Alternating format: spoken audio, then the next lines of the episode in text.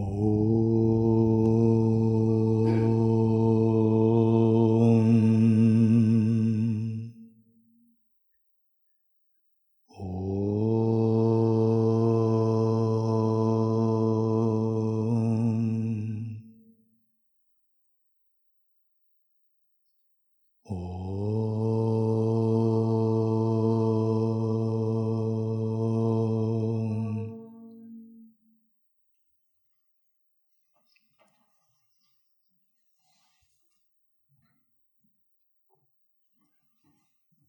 Шри Рамалинга Свамигал «Песнь божественной милости».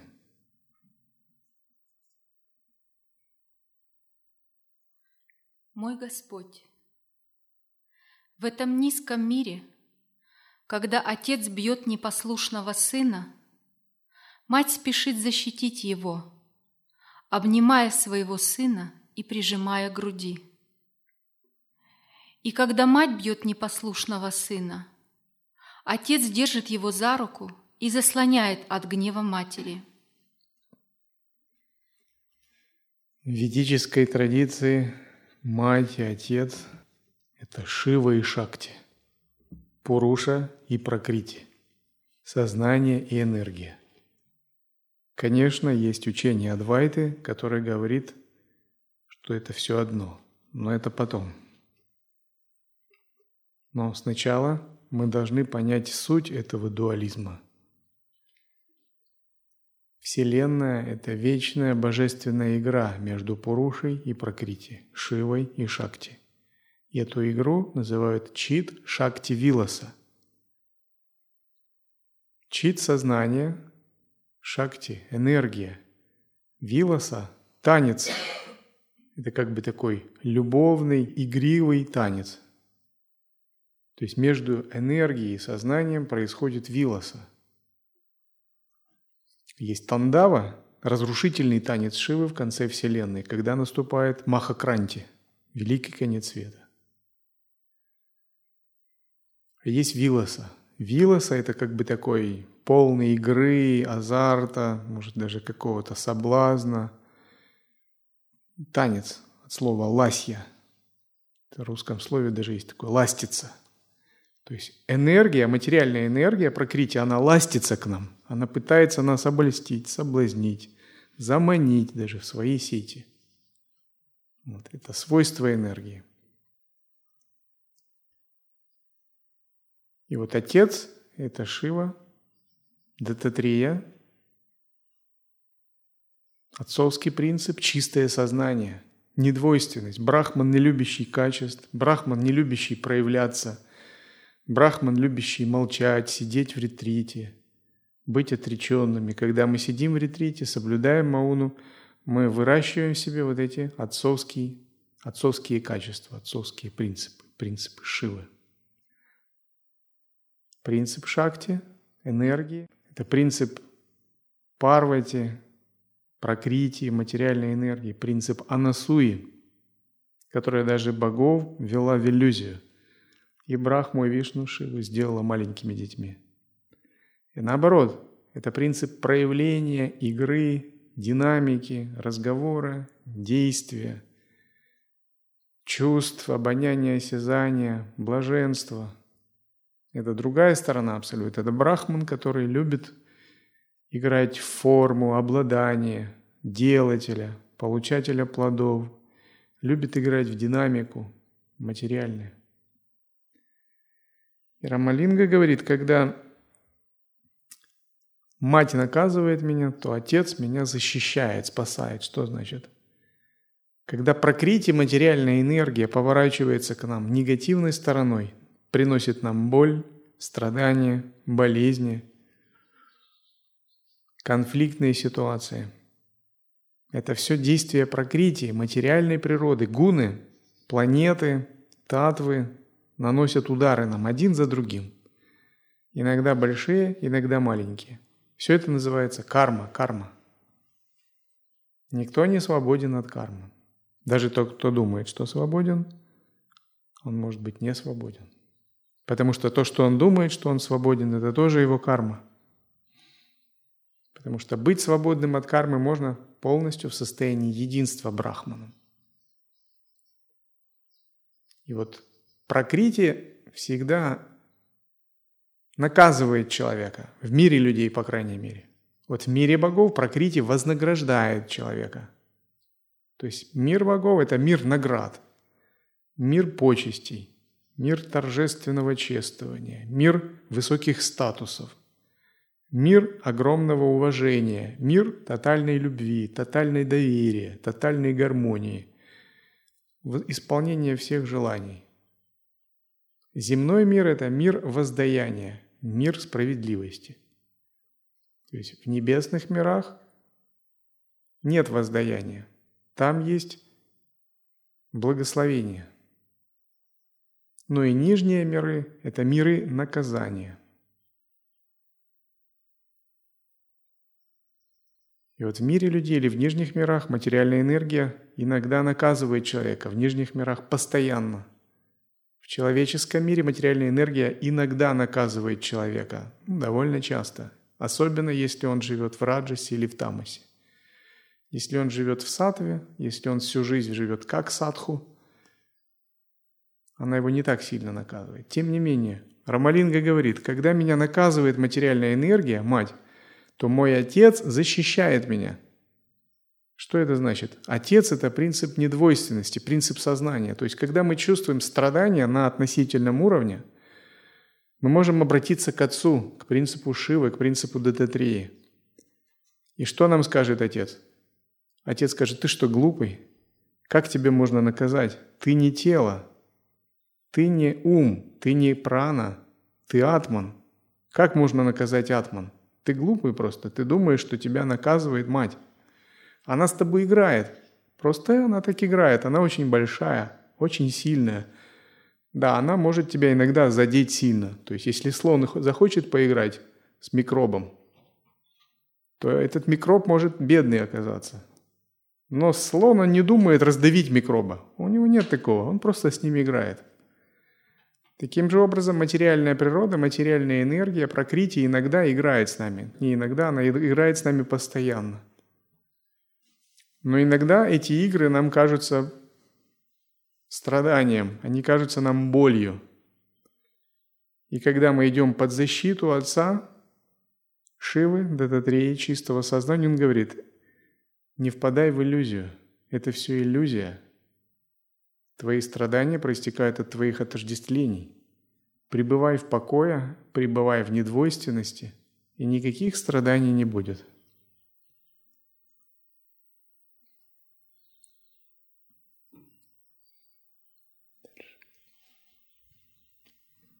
Но для меня, грешника, полного раскаяния, Ты тот, кто вечно танцует в сердцах всех живых существ, в своей невыразимой форме бесконечной и разнообразной энергии.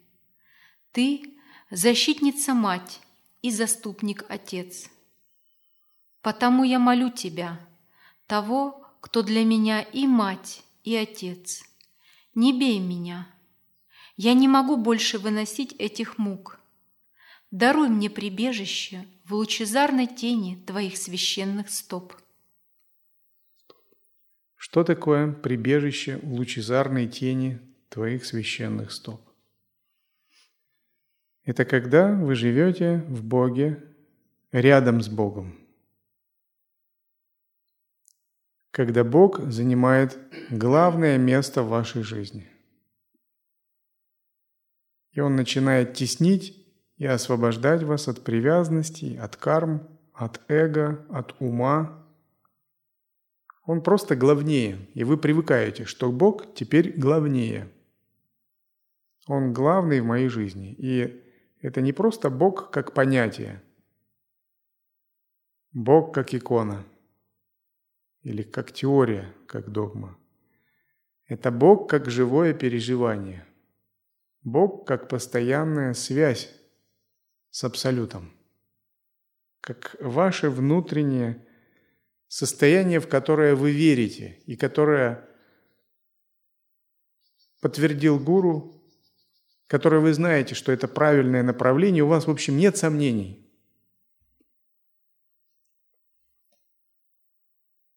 И тогда, что бы вы ни переживали, появляется эмоция, вы знаете, а Бог главнее. Эмоция не может вас схватить.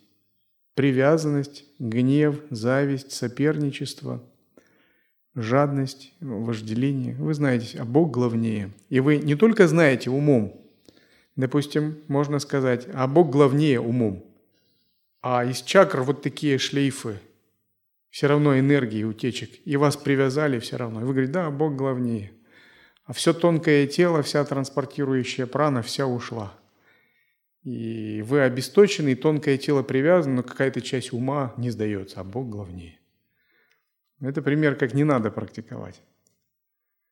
Вот это чувство «Бог главнее» – это не только вы умом переживаете, и не только сознанием, а даже энергией. То есть если энергии, то ваша энергия всегда в гармонии, она не идет наружу, не идет к объектам привязанности, вы никогда не теряете ни, ни ментальной, ни сознательной, ни энергетической целостности. И тогда страх пришел, Бог главнее, и тот, кто главный, поглощает страх. Привязанность пришла в одну третью там доли секунды у вас понимание, Бог главнее. Все, нет привязанности. Никогда не может возникнуть привязанность. Соперничество, зависть, эгоизм, гордыня, жадность, что-то пришло. Одно мигание глаз. Все это, безусловно, растворяется в этом переживании «Бог главнее». И вот Бог становится для садху главнее каждый день, день ото дня. То есть он вчера был главным, а сегодня еще главнее. А завтра он будет еще главнее. А послезавтра он станет настолько главнее, что мы даже не могли представить. То есть он все главнее, главнее и главнее. Не может быть так, что через три года не Бог главнее, а что-то другое, а там Матаджи главнее. Еще прошло три года, не Бог главнее, а деньги главнее, или там власть главнее, или еще что. Так не бывает у садху хорошего. У него Бог главнее, еще главнее, еще, еще, еще. Что значит это еще, еще? С одной стороны, что садху полностью отдается Богу. Он проникает в великие глубины, раскрывает, например, пять типов света, пять типов пространства – это известное вам учение Вьома Панчака, согласно Мандала Брахмана Упанишаде. Гуна Рахита Акаша и другие типы Акаши. И вот из слова «Бог главнее» вы начинаете переживать, что Бог – это пространство, Бог – это различные уровни светоносности – и переживать Бог главнее означает пребывать в состоянии светоносного пространства. Бога как Сурья Акаши, как Маха Акаши, как Чита Акаши, и быть поглощенным этим пространством. С другой стороны, вот это светоносное переживание пространства проникает в нашу относительную, материальную жизнь. То есть, если вы переживали Бога Сахасрара чакрой – то теперь вы его переживаете и в аджна чакре. А в аджна чакре Бог главнее мыслей, концепций, ясновидческих образов. Вы видите духа, тонкий мир, божество божественным зрением. Но это вас больше не впечатляет, потому что Бог главнее. Божество неотъемлемо от светоносного пространства Сурья Акаши. Дух – всего лишь тонкое тело, это часть большого тела Абсолюта, Тайджас. Что бы вы ни видели, Бог главнее. Вот это переживание Бог главнее проникает на Вишудха чакру, в Анахады чакру, в каждую чакру проникает, в каждый лепесток, и на каждом лепестке происходит реализация. Когда переживание пространства касается лепестка, и в каждом лепестке есть биджа, определенная буква санскритского алфавита – Этой бидже соответствует качество, например, клеша или наоборот хорошее качество, то карма этого лепестка высвобождается и рождается маленькое внутреннее божество, какая-то способность или ситха, или какой-то тип мудрости. И садху живет так, что Бог для него все главнее, главнее, главнее каждый год. каждый день. Каждый миг Бог чуть-чуть становится главнее. И вот великие боги, великие святые – это кто? Это для которых Бог настолько главный, что больше ничего не осталось. Что ты сам стал единым с Богом. Может быть, ты не стал еще единым с Богом на уровне тела. Тело у тебя человеческое – Но на всем остальном ты стал единым с Богом, так что телу больше ничего не остается, кроме как тотально служить Богу. Кроме как тотально проводить божественную волю. У тебя уже не осталось своей воли вне воли Бога. Если раньше была главной твоя воля, потом ты понял, что есть Бог, через несколько лет как бы ты уловил, что есть еще и божественная воля – а потом твоя воля и воля божественная начали конфликтовать и выяснять, кто главнее, кто в доме хозяин. И после ожесточенных боев твоя воля потерпела поражение, и эго поняло, что на самом деле оно не главное, оно согласилось, смирилось, подписало акт о капитуляции безвозмездный. И вот воля Бога стала главнее – и вот садху – это тот, который живет в состоянии тотального верховенства Бога над всеми аспектами своей жизни. То есть, если он говорит о чем-то, кроме Бога, то это не для себя, не потому что ему хочется так, а потому что только это надо, это сева, это служение. Если он что-то делает, он делает это не для себя, не потому что его хочется, есть какие-то капризы. Просто это миссия, сева, служение, потому что это Богу надо – Потому что Богу в материальном мире у него тоже есть свои интересы. Надо их только понять. Лет 15 назад один мой ученик сказал, купили автомобиль в монастырь, он с таким удовольствием на нем ездил. Сказал, а вам разве не хочется поводить? Я посмеялся и сказал, ты знаешь, у меня уже давно нет таких желаний, даже в голову мне не приходило. Это не средство моего удовольствия, это средство служения. Мы можем купить самолет, космический корабль. Но мы их покупаем не потому, что у нас есть желание, а потому что это просто средство служения, проведения божественной воли. Здесь нет никаких личных желаний. Это все служебное имущество. И вот садху воспринимает все в материальном мире как служебное имущество. У него нет ничего своего. Поэтому он никогда ни к чему не привязывается, никогда не имеет никаких страданий. У него нет никаких проблем с материальной собственностью. Он знает, вся Вселенная – это служебное имущество Бога. Но те, которые пытаются наслаждаться служебным имуществом Бога, не понимая принципа отношений души и Бога, что все принадлежит Абсолюту, те, которые пытаются присваивать себе что-то, они неправильно распоряжаются служебным имуществом. Это как злоупотребление служебным положением. Если материальная энергия – это Лакшми, супруга Вишну, то попытка наслаждаться материальной энергией для себя, для удовлетворения своих чувств, это как попытка наслаждаться чужой супругой в отсутствие ее хозяина. Потому что Лакшми всегда с Вишну, Лакшми всегда служит Вишну. А тот, кто пытается иметь материальное богатство и наслаждаться самой Лакшми, это как попытка наслаждаться телом чужой супруги в отсутствие ее господина. И что тогда? Как это называется? Что происходит? Но в мирских отношениях приходит супруг, тот, кто пытается наслаждаться, у него возникают большие неприятности. Таким же образом, когда человек пытается однобоко наслаждаться материальным телом, материальной энергией, не служа Богу, он как бы совершает такие неправильные действия во Вселенной, и потом он наказывается привязанностями, разрушениями привязанностей. Но когда приходит супруг, Вишну, то Лакшми служит своему супругу. А тот, кто является гостем у Вишну, он наслаждается его обществом И ему также все дается, поскольку он гость Вишну. И ему все блага даются. Вот эта философия ведической традиции изложена в Артха-шастре – искусстве материального процветания. Почему возникли проблемы в России с коррупцией? Стагнация материального прогресса – Выведение средств в офшорные счета, национальное бедствие буквально несколько лет назад.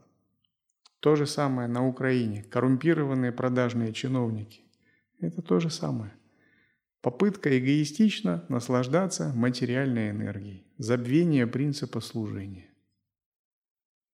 И весь мир фактически сейчас, вся материалистическая цивилизация, вся так называемая либеральная экономика, глобальная потребительская культура – это такое одно большое заблуждение. Это попытка наслаждаться материальной энергией в ущерб служению Абсолюту, духовному развитию. И задача ведической культуры – это изменение этого положения дел в мире. Ведическая культура однозначно говорит – что артха-шастра, искусство процветания, ведическая экономика – это экономика служения божественному. Э, это экономика, направленная на духовное развитие, на духовный прогресс. Только тогда экономические отношения и связи будут оправданы.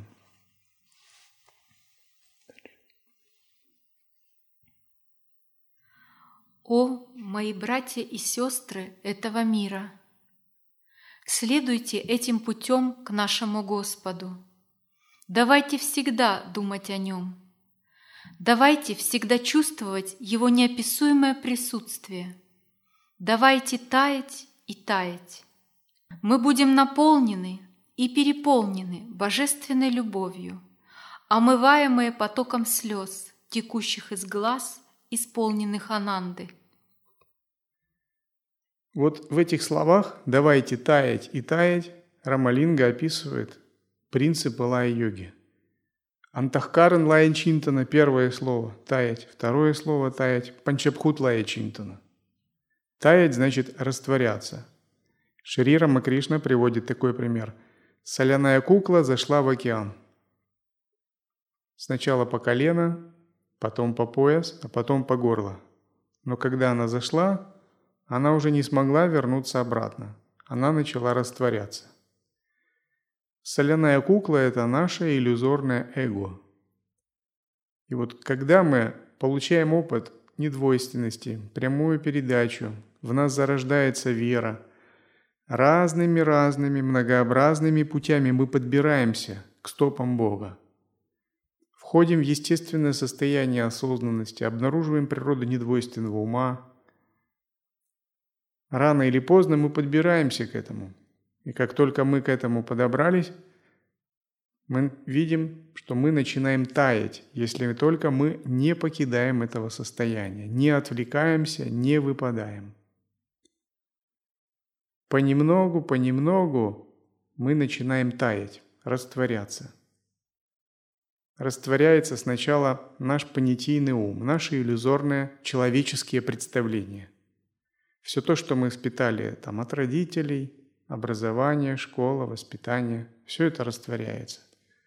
Но потом мы видим, что поверхностные вещи растворились, но глубинные какие-то вещи, связанные с душой, остаются. И тогда мы снова просто остаемся в присутствии Божественного. Естественно остаемся. Поэтому это называют естественная осознанность, естественное созерцание в природе ума – Потому что у ума есть природа. И эта природа не какая-то просто пустая, просто без центра, границ. Она всегда божественна по определению. То есть, если вы заглянете в ум, вот ощущение пустоты ума – это самое первое ощущение для новичков, для неофитов. Да, я смотрел в ум и ничего там не нашел. Ну и что дальше? Это детский сад духовной жизни.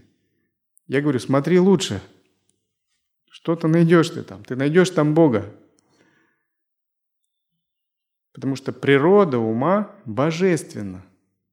И наша задача не просто понять, ну там нет ничего, нет никаких мыслей, да, спокойно, тепло, комфортно. Наша задача исследовать этот ум, дальше исследовать, глубже исследовать, потому что там открывается столько всего, и это настолько запредельно и трансцендентно, что когда святые его касаются, у них слов нет, чтобы это выразить. Поэтому они говорят, это пустота, это не двойство, ничего. Но это не негативный термин, это позитивный. Но он просто на такой трансцендентный, такой запредельный, что его нельзя выразить ни категориями, ни словами двойственности. Но брахман – это полнота. Это не нигилизм, не отсутствие чего бы то ни было. Да, там нет мыслей, слов, ощущений, тела, органов чувств, пяти пран, пяти джнян индрий, пяти карминдрий. Там нет манаса будхи читы акхамкары, прошлых впечатлений, жизни, времени, земли, воды, огня, ветра и пространства. Ничего нет. Там даже двойственного аппарата мышления нет. Это целостное видение, вне двойственности. Но это полностью божественное, это полностью позитивное состояние. Полностью позитивное. Потому что Брахман есть сад, чит и ананда. Но это не человеческий такой позитивчик, просто такой радостный ум, позитивный ум. Это позитив другого уровня совершенно.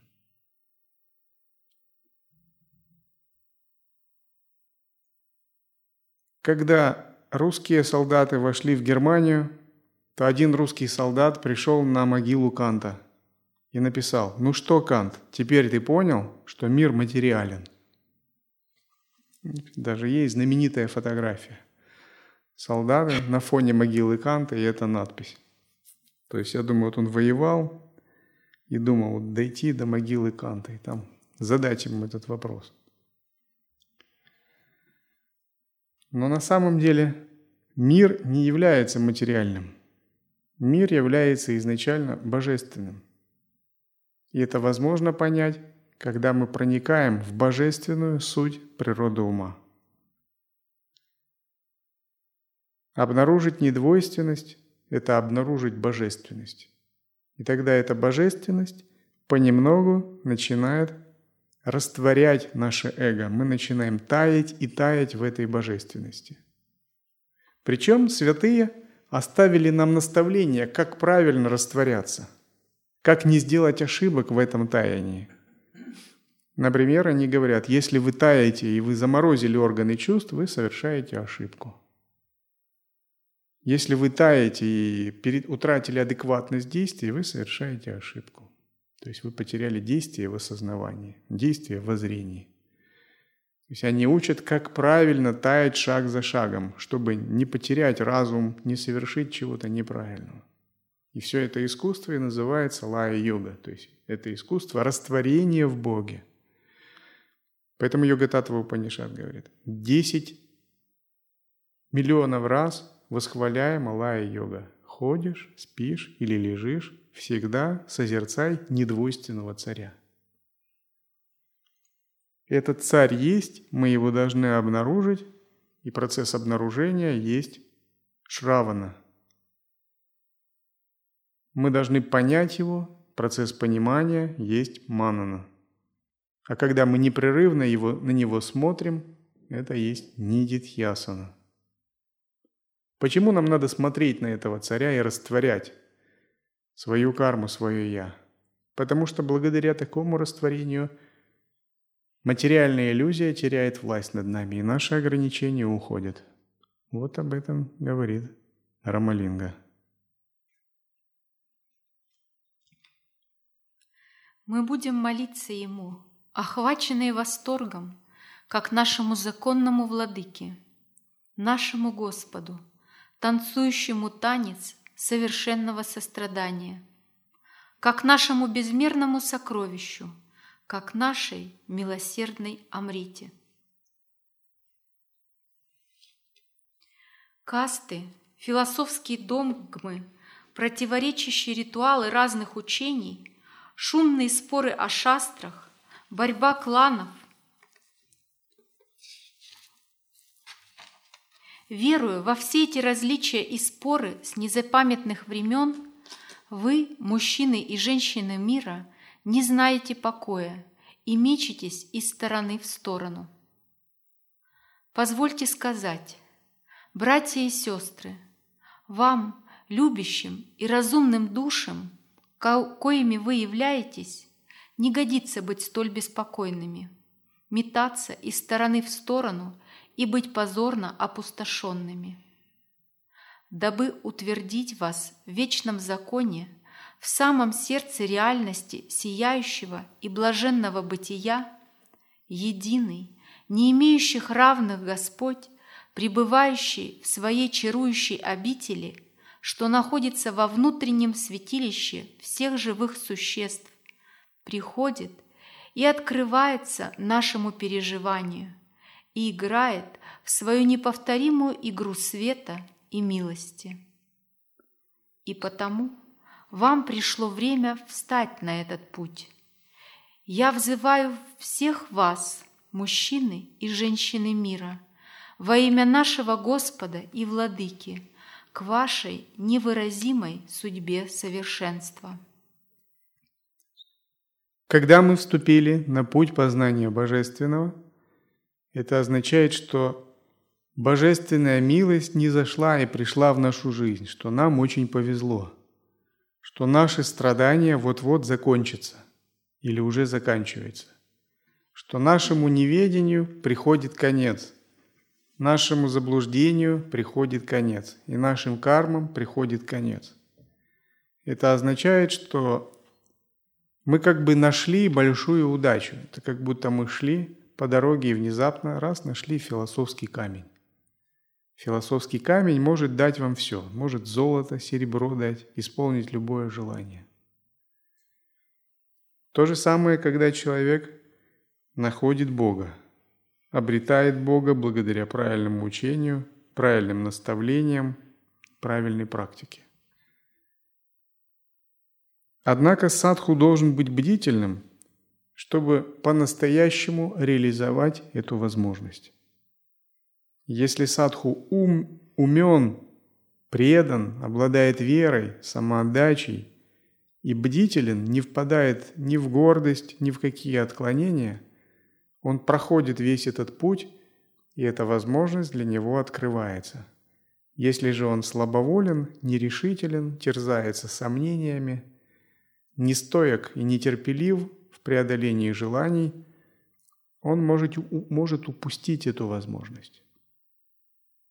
Мой Господь, будь вовеки прославляем и услышь молитву Твоего бедного слуги. Благослови его, достичь формы и сути сострадания, освободить от страха, боли и печалей страдающих существ, принести всем существам мир, счастье и истину. Рамалинга просит благословения, чтобы развивать в себе духовные качества. Садху постепенно в процессе духовной жизни постигает несколько вещей. Бога, что есть Бог, кто есть Бог – самого себя, кто есть я, и внешний мир, что есть Вселенная. В процессе постижения он меняет отношение к ним. Если в начале картина мира была такова, что Бога как бы не было, себя я тоже, в общем, не особо понимал, ну, жил себе и жил. И был только внешний материальный мир, и я целиком был рабом материального мира – то по мере обучения у духовного учителя, изучения священных писаний и садханы, я начал понимать, что существует Бог, Его можно переживать, это абсолютная истина, которая святые выражают в формуле сад чит ананда. Это абсолют, это мое направление движения. Также я начал понимать, что я – это сложное существо, включающее эго, дживу, атман – и что я нераздельно связан с Богом. Но пойму эту связь или нет, зависит от моей вивеки мудрости, от моей вечары, исследования себя, от моей вайраги, готовности отрешаться от эго. И в отношении внешнего материального мира также возникает очень много новых пониманий. И садху формирует новую целостную картину мира, мировоззрение, видение садху. Это совсем другая картина мира. И вот когда садху завершает формирование такой новой картины мира, у него возникает естественно вивека и вайрагия. И вот когда первое вот такое знание получено, это называется джняна, хотя бы начальная джняна. Начальную джняну еще называют крия джняна. Крия джняна означает «вы еще не реализовали сарвам эва брахман». Вы еще не реализовали смысл изречения «Ахам брахмасми», «Таттвамаси». Но вы немного поняли, что это главное направление вашей жизни, и вы обрели веру, и у вас есть некоторый опыт. Вот это называется крия джняна, это еще не порно джняна. Но кроме джняны, потом мы понимаем, что кроме знания есть воля, ичха. Потому что во Вселенной существует три типа энергии. Джняна, Ичха и Крия, соответственно. Брахме, Вайшнави и Раудри, то есть Сарасвати, Лакшми и Парвати. И вот когда мы поняли принцип джняны, немного познали этот мир, мы начинаем улавливать принцип божественной воли, принцип ичхи – и начинаем понимать, что реализация – это означает проводить божественную волю, а не свою собственную. Что Бог проявляется не только в форме знания, атмаджняна, шутхавидья, не только в форме знания, но также и в форме воли. Воля – это вселенская энергия. И у нас встает вопрос, а чью волю проводить? Или свою собственную, от ума и эго, или божественную – и как понять божественную волю? И наступает такая синхронизация. Наша воля обязательно должна синхронизироваться с божественной волей. Вот если йогин изучает тексты, медитирует, но его воля не синхронизировалась с божественной волей, все равно он еще не мудрец. Не мудрец. Все равно он еще не целостен, не целостен. Все равно его еще раздирают какие-то вот. Почему? Потому что огромный потенциал внутренней энергии не задействуется, не растворяется. То есть ум говорит, я джняни, я знаю все из брахман, а воля своего эго, огромные кармы идут, а вон туда иди. А вон там что-то приятное, вот там что-то вкусное, вот там что-то интересное. И у него когнитивный диссонанс, разрыв шаблона. Ум говорит, все брахман, все иллюзия, а там тянет там куда-то конкретно – и воля, эго набрала огромную силу. Васаны самскара огромную силу. Они говорят, ну ты, конечно, знаешь, да, все из брахма, но я по-своему буду. Я своего хочу. И он чувствует, как же так, я все знаю, а делаю по-другому. И многие христианские мистики тоже об этом писали. Они писали, грешник я грешник, и молюсь Богу, и знаю, что Бог есть, а все равно делаю по-своему. Потому что васаны, самскары тысячелетней давности – Шлейф кармы, энергии не перебить. Вот если ты не подчинил свою волю воле Бога. И вот только когда ты синхронизируешь свою с волей Бога и целиком ее починишь, это возможно починить. Тогда только йогин обретает целостность. И тогда начинает задействоваться третья энергия – крия. Третья энергия – это крия – вот когда мы подчинили свою волю, произошла самоотдача, вот тогда и все наши действия становятся уже освобожденными. Тогда мы кармы не накапливаем. Потому что наши действия это уже служат наслаждению абсолюта. Карма-йога, естественно, происходит. Нишкама карма-йога сама собой происходит. Бхакти-йога сама собой происходит. Потому что все плоды, все, что мы получаем получает конечный бенефициар, конечный получатель, Бог, Абсолют. Тогда все делается спонтанно, все делается как служение, все становится лилой, игрой Богована. И вот только тогда возможно по-настоящему и чистое видение, и переход в мандалу чистого измерения. То есть если мы раньше выращивали видение мира как мандалы, видение мира э, как чистого видения с помощью ума, визуализации, упражнений, то теперь это чувствуется реально. Да, мир есть измерение лилы, карма закончилась. Мир есть мандала. И я сам уже не человек, а я иллюзорное тело Бога, иллюзорное тело Божества. И через меня, посредством моего тела, Бог разворачивает свою лилу. Так же, как и через других. То есть иногда человек думает, вот через меня Бог лилу разворачивает, а ты там вообще сиди. Когда мы начинаем чувствовать себе божественное, мы не должны отказывать в божественном и другим. То есть если Бог разворачивает божественное через меня, если я чувствую себя иллюзорным телом Бога, то также я должен думать о других. Я также должен уважать божественное в других. Абсолютно так же. Нет никаких причин не делать этого. Только в этом случае мир может быть виден как мандала. Потому что мандала – это целиком чистое измерение. Не бывает так, что в мандале идет одно какое-то божество, а это тут демоны ходят. То есть в мандале это божество, это божество, это божество, это божество. В мандале не бывает так, один выиграл, один проиграл. Принцип мандалы какой? И этот выиграл, и этот выиграл.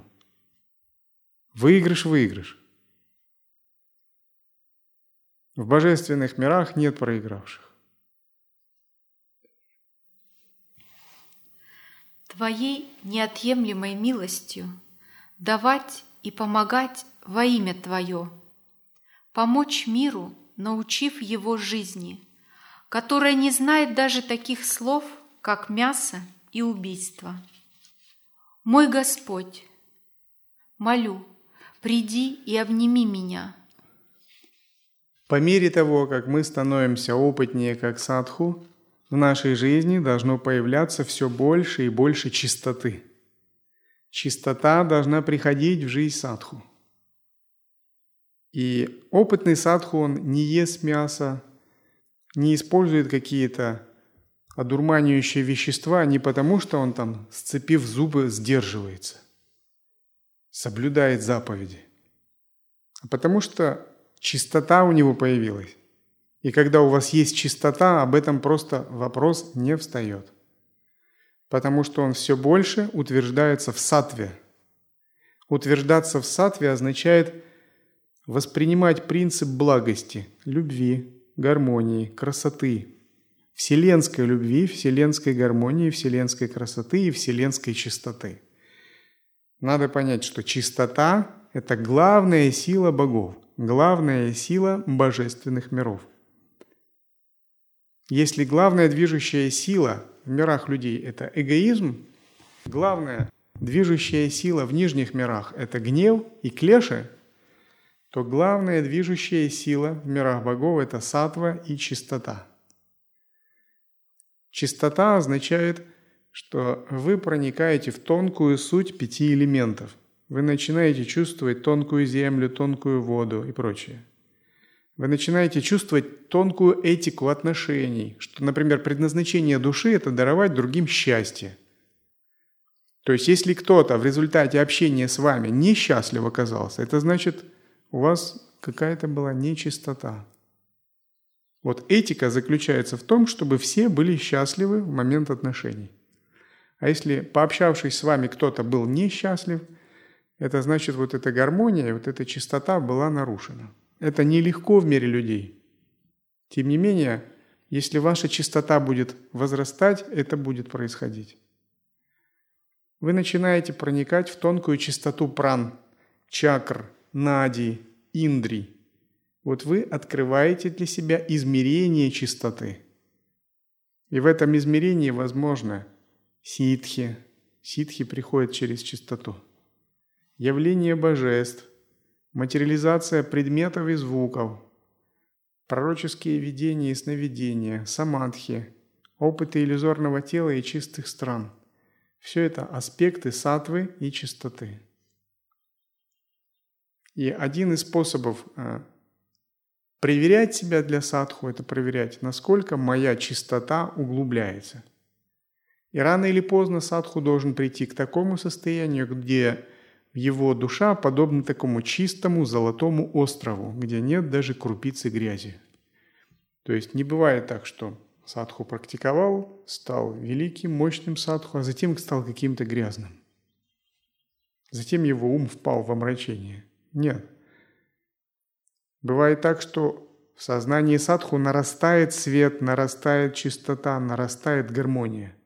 И он настолько сильный, что он даже способен растворить какие-то негативные силы. То есть даже духов, демонов он способен растворить там, злых каких-то существ, пишащих, ракшасов усмирить. Вот он настолько силен и чист.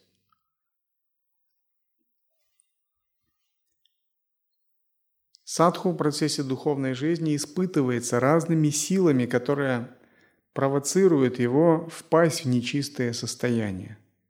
Когда ум садху очищается, разные кармические кредиторы начинают видеть его тонкое тело. И эта чистота им начинает не нравиться.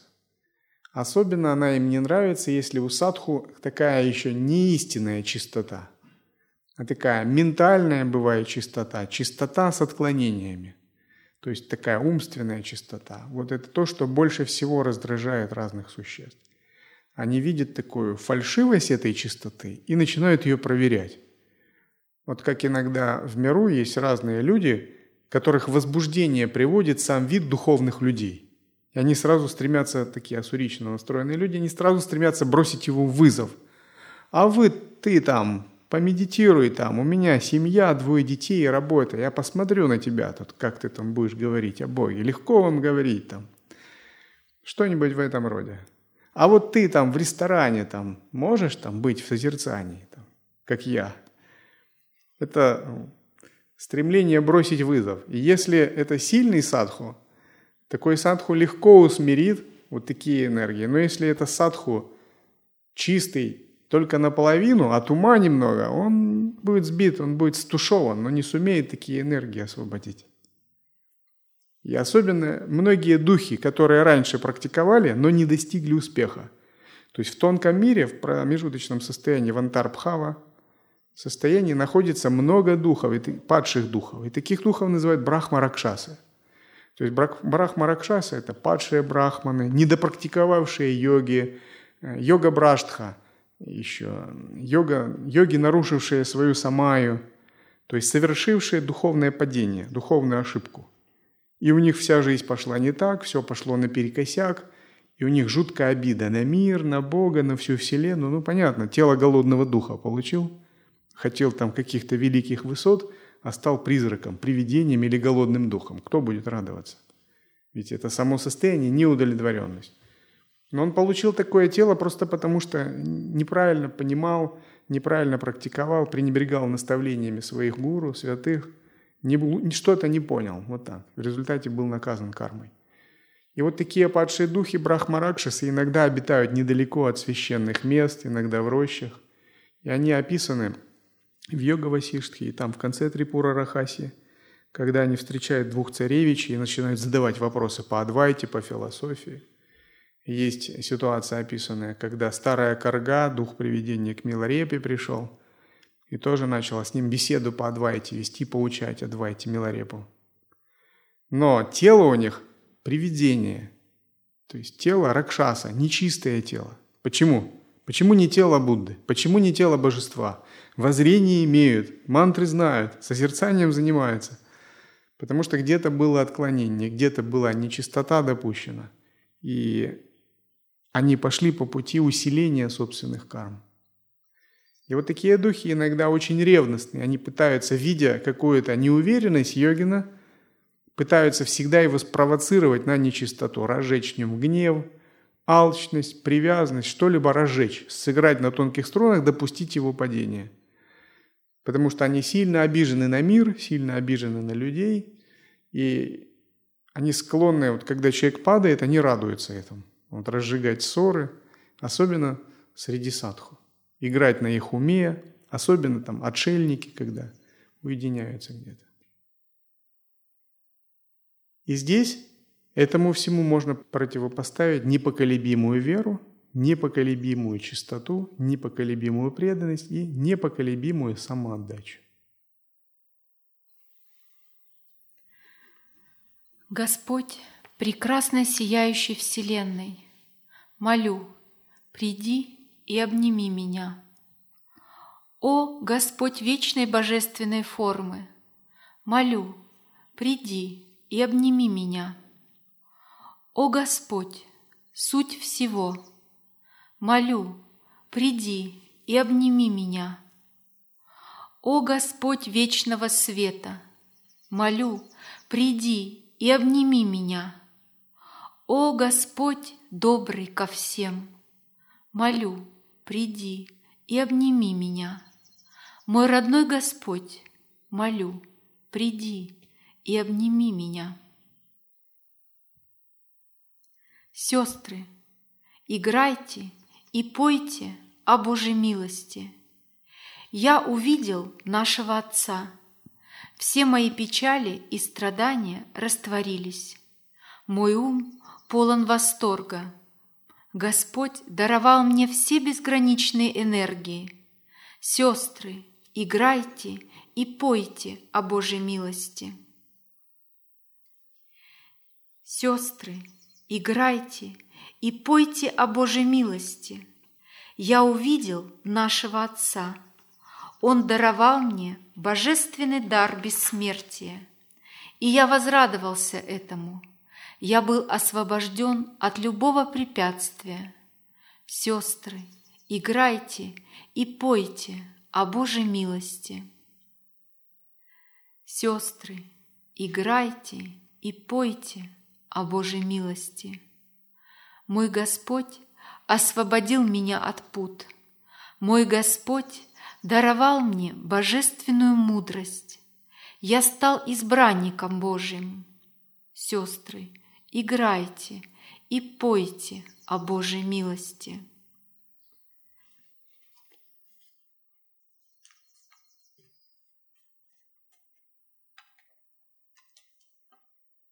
О.